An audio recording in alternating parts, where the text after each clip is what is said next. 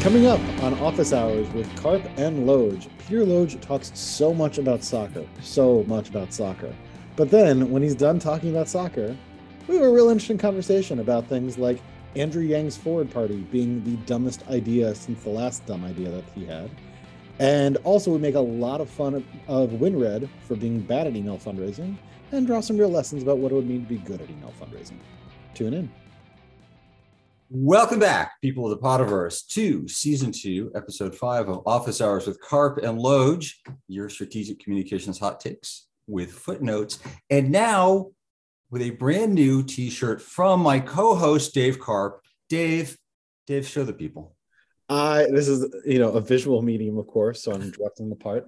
I'm wearing my lovely I Only Listen to Podcasts About the Mountain Goats t-shirt. It is a t-shirt about a podcast, which is about the band, the Mountain Goats. There have been 2 seasons of it. It's an excellent, excellent podcast. And I thought it would annoy my co-host. So here we are. Peter, what are you doing? Are you annoyed? I'm not annoyed at all. I think we're on YouTube. So stand up and show the people. We have several listeners. CC, There you go. Really well on Stitcher and Apple Music. Go ahead and rate us for our visuals. We're all very meta. We know there are other ways you could be spending your podcast time. And Dave is explaining what they are and what you should turn us off to listen to. But the difference between us and meta is that we are not losing money like that company is. Ba-dum-tsh. All right. I'm Peter Loge. I don't have any clever meta t-shirts. But I did learn about some interesting podcasts in the New York Times that I'm not going to share because I don't want anyone listening to anything else. Before we get into it, I do have to give a special shout out to the England women's soccer team, national soccer team, for winning the Euros yesterday, beating Germany in extra time. Thriller of a game. And I do want to note, this is the first major soccer trophy England has won since the men won the World Cup in the mid-1960s. The largest crowd ever for a European championship game of men's or women's side, 87,000 people at Wembley, beating the previous record of 79,000 set in 1964. It was only the 3rd largest attended sporting event in Europe this year. The previous 2 were both women's games, Barcelona against Real Madrid and Barcelona against Wolfsburg. BBC alone had 18 million viewers, countless more on ESPN Plus. A big deal for the sport, a big deal for the English women. A terrific, terrific game. So huge shout out. I have nothing to say about that because it is about a sport that I don't watch in a country that I do not live in, but good for them. And it's actually, but it's legitimately changing the sport, right? I mean, it's you think what the 99 women did in the US, they had a bunch of little girls going, wow, I can do that. I can be done. It was at the Rose Bowl and now it's at Wembley, and Wembley is a cathedral of a global sport. And you've got little girls all over England going, wow, I could be Mead. I could be Paris, who got a great run out in the last few minutes of the game. They can see themselves in that future, which is fantastic, and women across, young girls across Germany, Spain, France, Italy, a lot of the other teams that just had really fantastic soccer. My oldest daughter does really like to play soccer. She likes to tell me she's really good at it. The parts that she doesn't know how to do yet are passing and kicking the ball through the net. But besides those 2 things, really good at soccer. She loves it. But you should have her watch the England game. Also, Wayne Rooney won his first game in charge of DC United, so it's a good soccer weekend all around. Okay, this is too much soccer now. None of which you care about, but you got your t-shirt, so I get my thing. You want to talk about stuff that people tune in to talk about? Let's do it. So we're off to a really middling start here, Dave. We are. Save us. We're in time here. It is August for academics. Can we pause for just a second and note Joe Manchin weirdly being both badass and the good guy?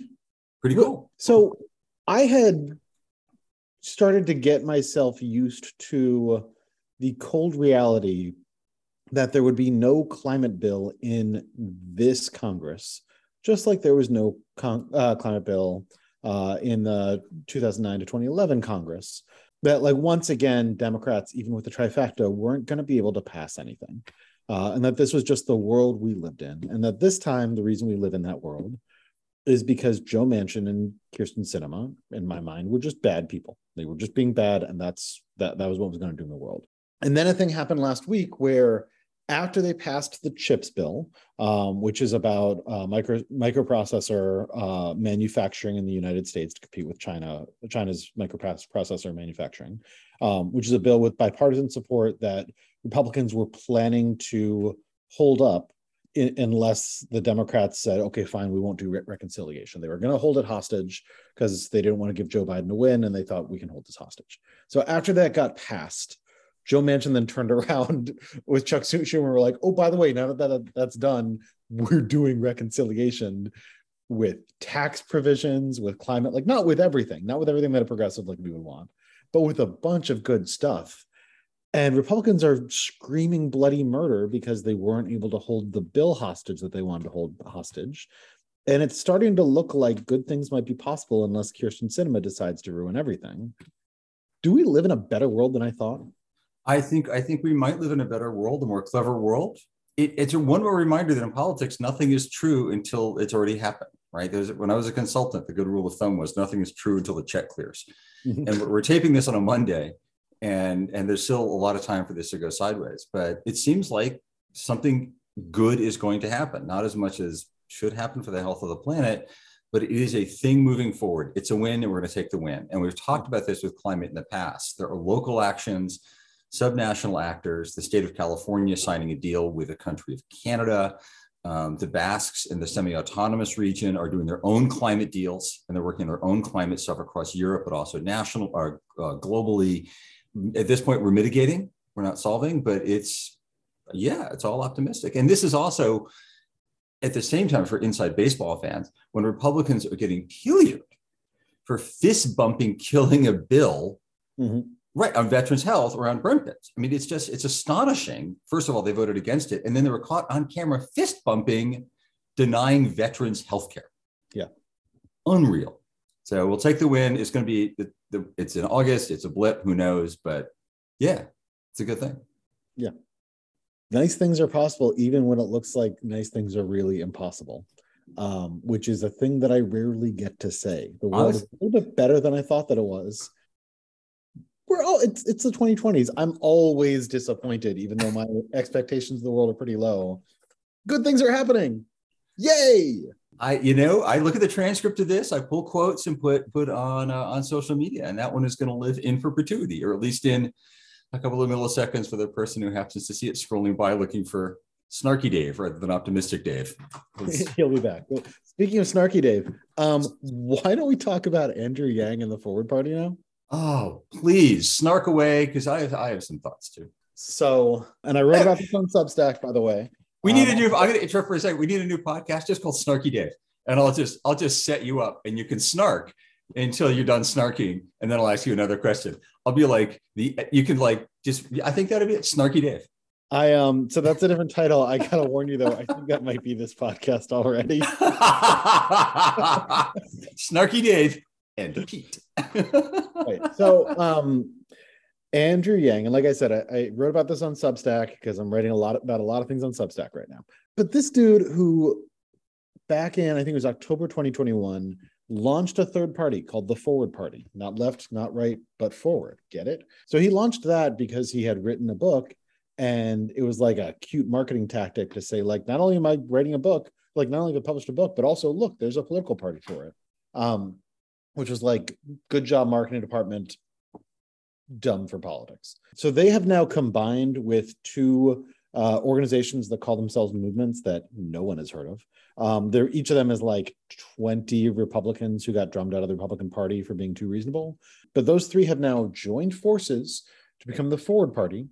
And they don't have a platform, but they're centrists. And they promise that their centrism without a platform is the thing that's going to transform politics. And it's just like, it's so dumb. And it's exactly the same kind of dumb that we get every 4 years, right? So we had Howard Schultz from Starbucks, who was pulling these antics back in 2015-ish. He gave up by 2016.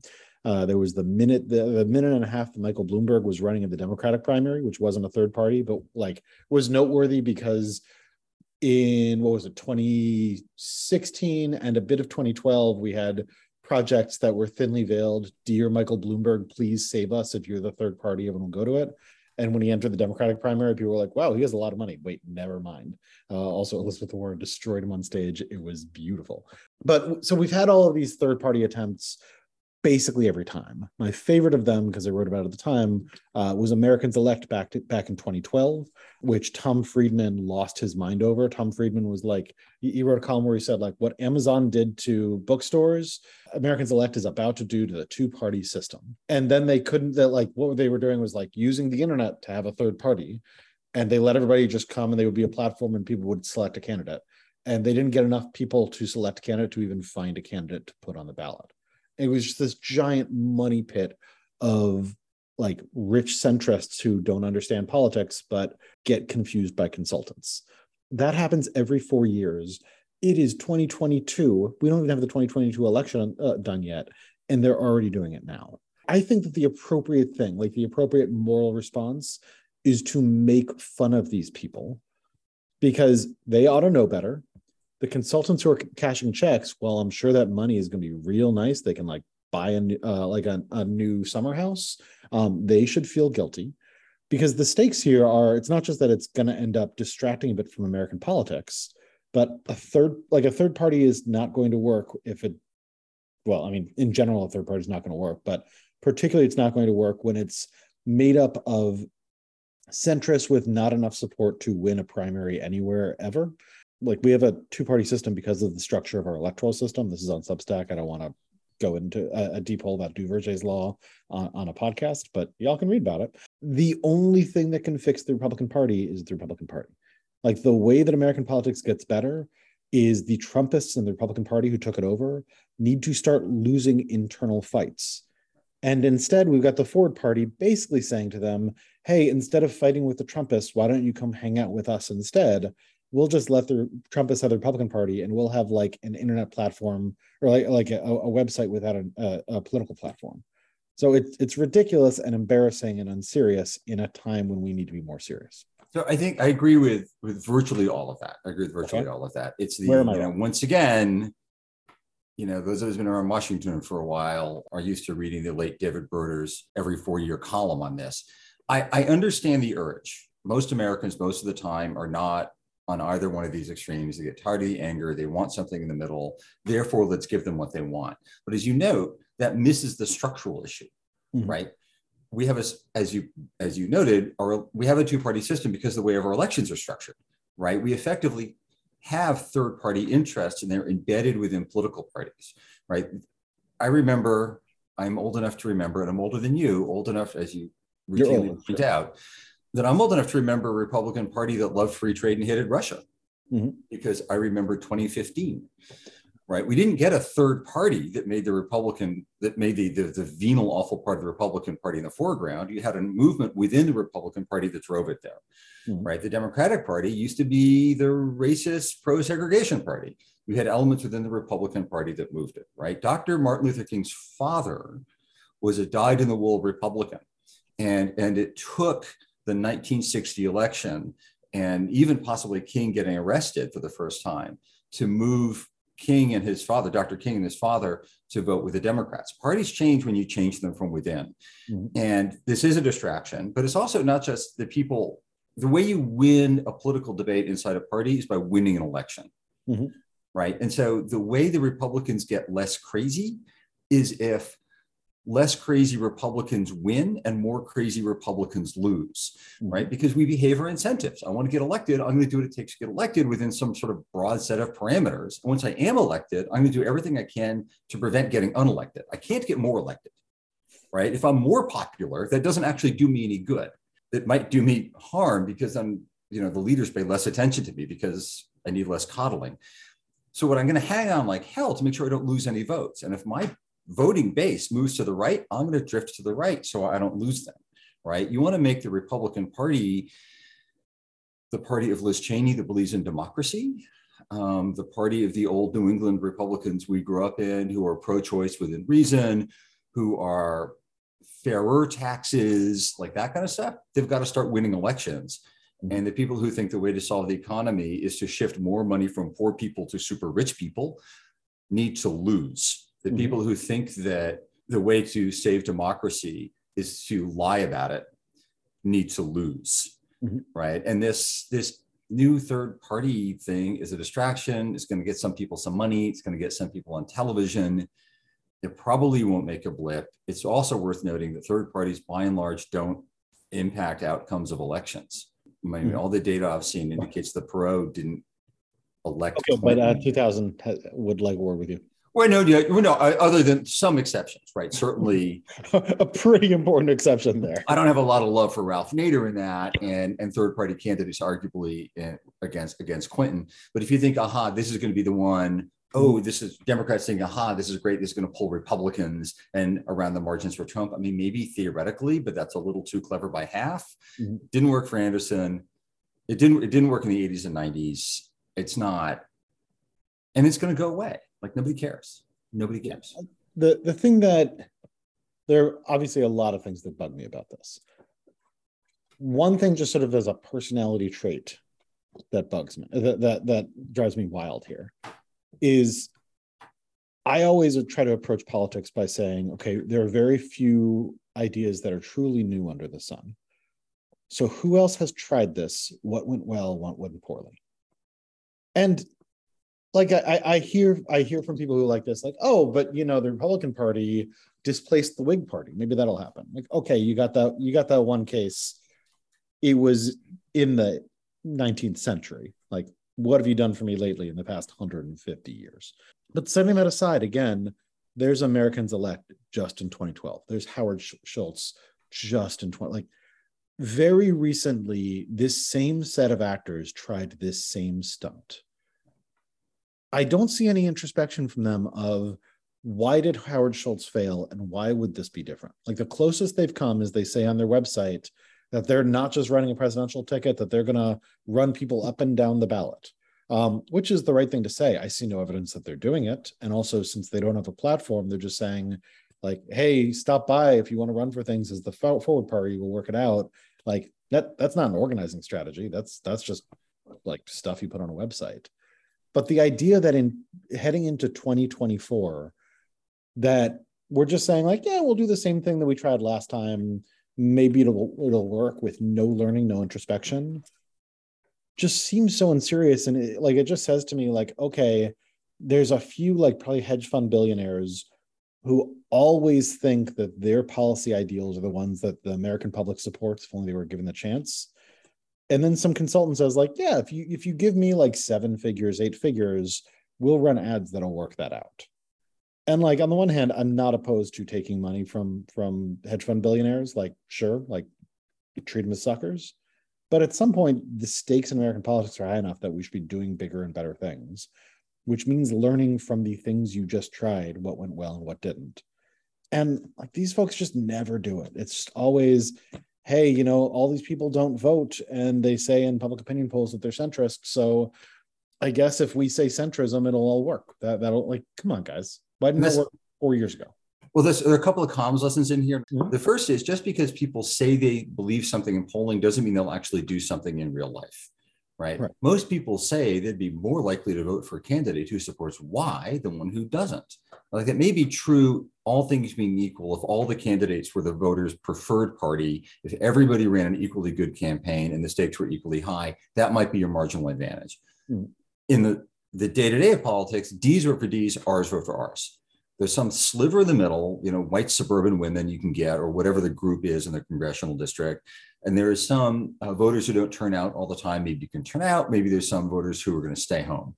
Mm. But your magic thing that you ask about in the abstract won't change an election. What's going to change an election are really big single issues, abortion for the right historically, maybe now for the left, party identification, right? It's not campaign finance, mm-hmm. right? It's not mandatory, you know, recycling or something. That's just not. So what people tell you they're looking for and what they're willing to act on, very, very different. And some scholarship that you and I keep coming back to in this podcast, the work of Hibbing and Tice Morse, right? There's this view that people don't vote because politics isn't about them. And if we made politics relevant to them, why they would come out and vote and participate in politics. That's by and large not true. There are some people for whom that may be the case, but by and large, most people, most of the time, view politics like a toilet. They want it to work. If they're thinking about politics, that means politicians aren't doing their jobs, right? They're not participating because they don't want to, right? And it's not, oh, we haven't found the magical candidate who, with all the great things, who talks about campaign finance and doesn't shout at people. No, that's not. Yeah. So as comms people, really make sure you're paying attention to what gets the people you need to act, and pay less attention to kind of the atmospherics or just public opinion in the abstract. Please pay less attention to the editorial pages of the New York Times and Washington Post. I read them, they're great. They don't reflect how most voters act. Yeah, what I would add to that is, from a comms perspective, it is easy when looking at public opinion polls to confuse attentive centrists with inattentive voters. And what you have here, we know from so much data and so much experience, is a mass of inattentive voters. There is not a radical center yearning to be represented. In fact, the centrists pretty well represented in the Democratic Party. We have this president named Joe Biden. We don't have President Elizabeth Warren, he says, as he holds up his Elizabeth Warren mug. I love this mug. Another visual medium thing. You see, if people on YouTube, if you plugged YouTube as much as you snarked about it, we'd be in a better place. We do. There's a lot more to talk about, but we're already at 22 minutes, 11 seconds, Dave. And you want to talk about the big awful that is WinRed. We got to make fun of our WinRed now. So yeah, okay. We're moving on to our other thing. Setting aside Andrew Yang, who can't win primaries, so why doesn't he have a third party, which he also won't win with? And now we got to talk about WinRed. There's a story in the Times over the weekend. The Republicans are really mad at Google. And they've decided that the reason why their fundraising numbers are down in 2022 is because Google is maliciously sending their emails to the spam to the spam box. So they've actually gotten a bunch of senators to like lay into Google, insisting that our emails all need to go to people. They shouldn't be caught in the spam filters. That's unfair. That's biased of you. And Peter, it's funny. This is funny. Now, this is like most of my jokes. This is funnier once I explain it. So the explanation I want to give here, to take us back a few steps, WinRed got created for the 2020 election cycle. And it was a big deal because ever since 2004, Democrats have had an infrastructure advantage in fundraising. In 2004, the site ActBlue got created. ActBlue is a site where any Democratic candidate or PAC can have a fundraising page. And it's just really easy infrastructure for people to raise money for candidates. Republicans have never had an equivalent of ActBlue. I wrote about this in my book that came out 10 years ago. I studied all of the times by 2012 that Republicans tried to build an ActBlue and failed. They kept failing because by the time they were trying to build an equivalent, it was clear that there's a lot of money in digital fundraising, which wasn't as clear in 2004. And so they kept on wanting to have control and take a bigger cut than ActBlue does. So it's not that Republicans couldn't fundraise online, but they didn't have a single centralized portal that makes it all really easy the way Democrats did. Fast forward to 2020, WinRed is supposed to be the solution. The reason why WinRed was going to work is that the Trump team and Jared Kushner all said to the troops, all said to the entire Republican Party, we don't care what portal you're using for fundraising before. From now on, you are using WinRed. Everybody has to get on board. We're all doing it. So command and control. Everybody has to use WinRed. And in 2020, they did. Because when the Trump team says to the Republican Party, you have to use this, the entire Republican Party falls in line. There were a bunch of consultants who didn't like it, but what are they going to do? And then after the election, where they did raise tons of money, WinRed was really good at raising money. But then Shane Goldmacher, the New York Times, started digging into how they raised that money. And it turns out that the way that they raised that money was through the scammiest fundraising tactics we have ever seen in history. We're talking about fundraising tactics like, not only do they have a deceptive headline that gets you to give $50, but then they also have a pre-checked checkbox that makes that $50 donation weekly, even though you don't realize it's weekly. So you had, and it usually wasn't 50, it was like 500. So there were all these cases that Goldmacher found, like people who after they died, their kids are going through their bills and find out, how did dad give $25,000 to the Trump campaign in the past 2 months, which, by the way, is illegal. That's above donation limits. And it turned out it's because when he donated, he didn't realize that he was making it weekly. This led to a bunch of states' attorneys general investigating, opening up investigations of WinRed, which they've been fighting in courts but losing. So that's moving forward. So like the fraud charges are still ongoing. But now into all this, WinRed, still working with the Trump crowd, is trying to send like 17 fundraising emails per day with these scammiest headlines possible. Google's filters are catching all of this and saying, okay, it looks like and walks like and smells like a spam email, so that's going to go into the spam box. And their response to that, instead of saying, oh, maybe we should get better at the practices of email fundraising, is to yell and complain about Google. They are bad at this. They are bad people who have built people out of money and been total scam operators. Enjoy the spam box, fellas. So to that, yes. Liza shouted out Goldmacher. I'm going to put links in peterloge.com podcast and also on my Medium page where we put the footnotes to all of our links. Goldmacher points out that the Trump campaign had returned well over, I think, $100 million to voters they had bilked, which meant the Trump campaign basically gave itself a loan ahead of the election, which helped put it over the top, obviously failed. In addition to the spammy headlines and additional automatic recurring donations, there are the sign this petition, click here to sign the petition, which is a donation page. There's some headlines that say, I'm not asking for money, I just want your vote, on a scale of like, do you think Joe Biden deserves to get reelected? Yes or no? And then in the little tiny print at the bottom, it says, you know, voting and submitting your email address and your phone, your cell phone number, which you have to do to vote. You allow us to send you unlimited texts and emails, right? So it's harvesting. There's a Democratic firm called Mothership Strategies that also behaves badly, not nearly as badly. Yep. Not nearly as badly, and without recurring automatic donations, but with terrible subject lines. Right. One that the left used that they stopped using was a request for an interview, right? So, I have an interview. You know, if I'm involved in politics, such and such wants to interview. No, they don't. They just like to take your money.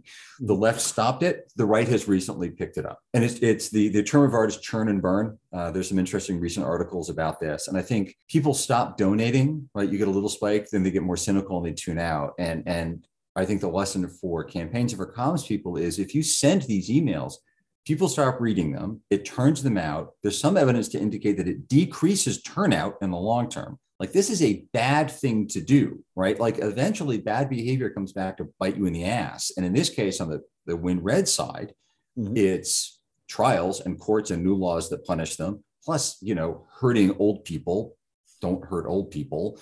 And on the left, you might actually be decreasing the kind of voter engagement that you need to increase. And to a point you made earlier, I don't know, in one of the earlier rants about all of this is like, engage people online, tell them, give them something to do. It's not like vote harder in November. It's write to this person, join this local organization, join this local group, give me ways to engage in the process, right? A recent piece, I think it was in the Post, I'm going to put in the footnotes, points out that if something really bad happens, don't ask your base for money, tell your base how they can respond. Go here to volunteer, give blankets to the Red Cross, like whatever it is. Now I'm engaging in the process. Yep. Now I'm not just an ATM, right? So it's, if you're a comms professional and you're thinking across media, you were talking about your Substack to echo things here. Great, cool, working across media, right? This is both a visual, we're gonna be on YouTube, but mostly it's audio, across media. How else can you promote this? So if you're a digital fundraising guy, it's not just about, you know, generating the last dollar for the next filing deadline. It's about engaging voters and activists in ways that create change, which is the point of the political organization to begin with. Right. I would note some of the people who do this particularly well are folks like AOC and Bernie. And that's both because they have comms operations that handle this well. I think they're also more integrated in terms of your fundraising team isn't only being evaluated on how much money did they raise, but we have a full strategy here and we're going to figure out how are we building relationships with people so that they both volunteer and help push our priorities and also, yes, give money. But that's what stands out to me is Mothership Strategies and others, I think, have always viewed fundraising as, well, our job is to get you money. What you do with that money is somebody else's problem. And if that's all you're optimizing for, then you're going to end up being at least low-key scammy. And that can go all the way to maximally scammy, which unsurprisingly is what you get out of the Trump team. Like, wow, shockingly, the folks behind Trump University also scam old people for political money. Blow me over. Who would have seen that coming? But, you know, the broader comms lesson here is you want to be clear on what your actual goals are And since you are not a for-profit organization just trying to create maximum shareholder value, you need to build relationships with your list to get them involved in the political process, because you don't just want their money. That's not the point. And it's not even just a point to win the next election, all right? It's to create positive change. One way you do that is electing people with whom you agree. Then you've got to get voter buy-in. You've got to get people acting. You've got to get them doing stuff, right? You make a really good point that fundraising is comms. And it's got to be integral to the comms team. And the job of comms isn't to get you hits or likes or clicks or dollars. It's to advance political and social change. And because we live in a democracy, at least as of August 1st, 2022, the argument is the point, right? That's what we got, right? Laws don't do anything. They create an enforcement mechanism, right? If laws did things, there'd be no crime because it would be illegal, right? It's sanctions and threats of sanctions. It's social norms. It's people doing the stuff.